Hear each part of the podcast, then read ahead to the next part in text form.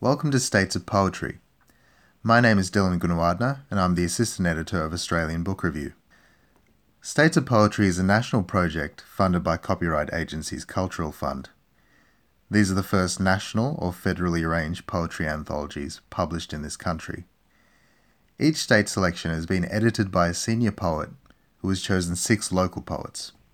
The state anthologies appear on our website with introductions from the state editors and other materials. Here to introduce his poems The Poetry Exam, Paris Evening, and Before the Storm is John Foulcher.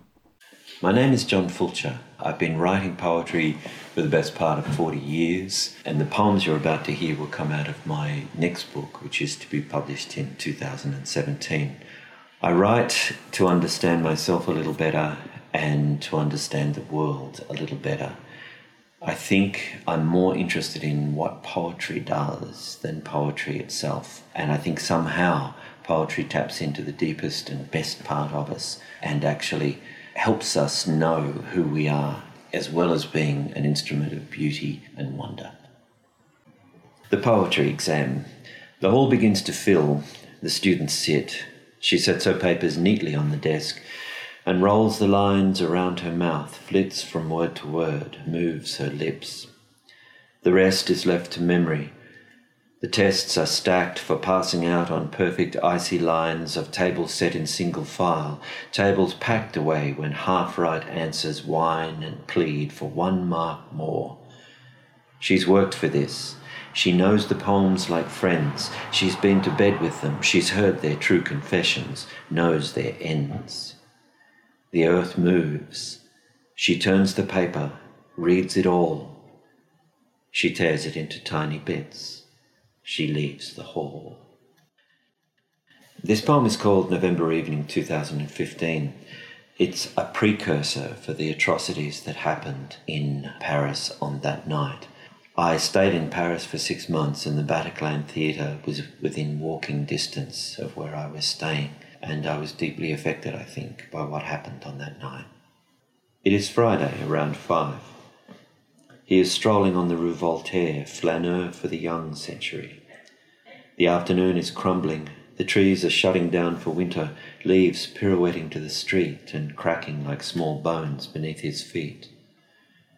All around him, the streetlights are coming on, canisters of empire, recalling days when endings were clamorous, he stops at a pharmacy, lingers beneath its green neon cross, and picks up something for the season's first flu.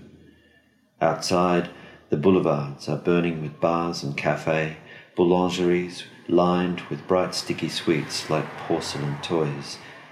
He brushes the shoulder of a blonde woman in black, says désolé, passes a tobacco and buys some cigarettes, thinks how quickly the last packet went. He meets his lover at the Cafe Bonne Bière. It is still warm enough to sit streetside and smoke. They rattle around in their half empty glasses. Her eyes smoulder a promise. They touch incidentally, finish their drinks, and leave to see the American band. The hours are tumbling, but they have plenty of time. They will hear the first jangling notes. Before the storm. This afternoon there is a soft knocking at the door. It is the sound that leaves make when they brush against glass. A man is staring at me through the fly screen. He has the manner of a flight attendant or a nurse. The sunlight is mussing up his hair, which is grey and thinning, but was once a deep black, one imagines. He is sewn over his bones. He knows my name and says it like a prayer that is repeated every morning upon waking. I reach my hand into the black, damp past and feel about in it, among sightless things that glide on the ocean floor. Dad? I ask, but this is not a question.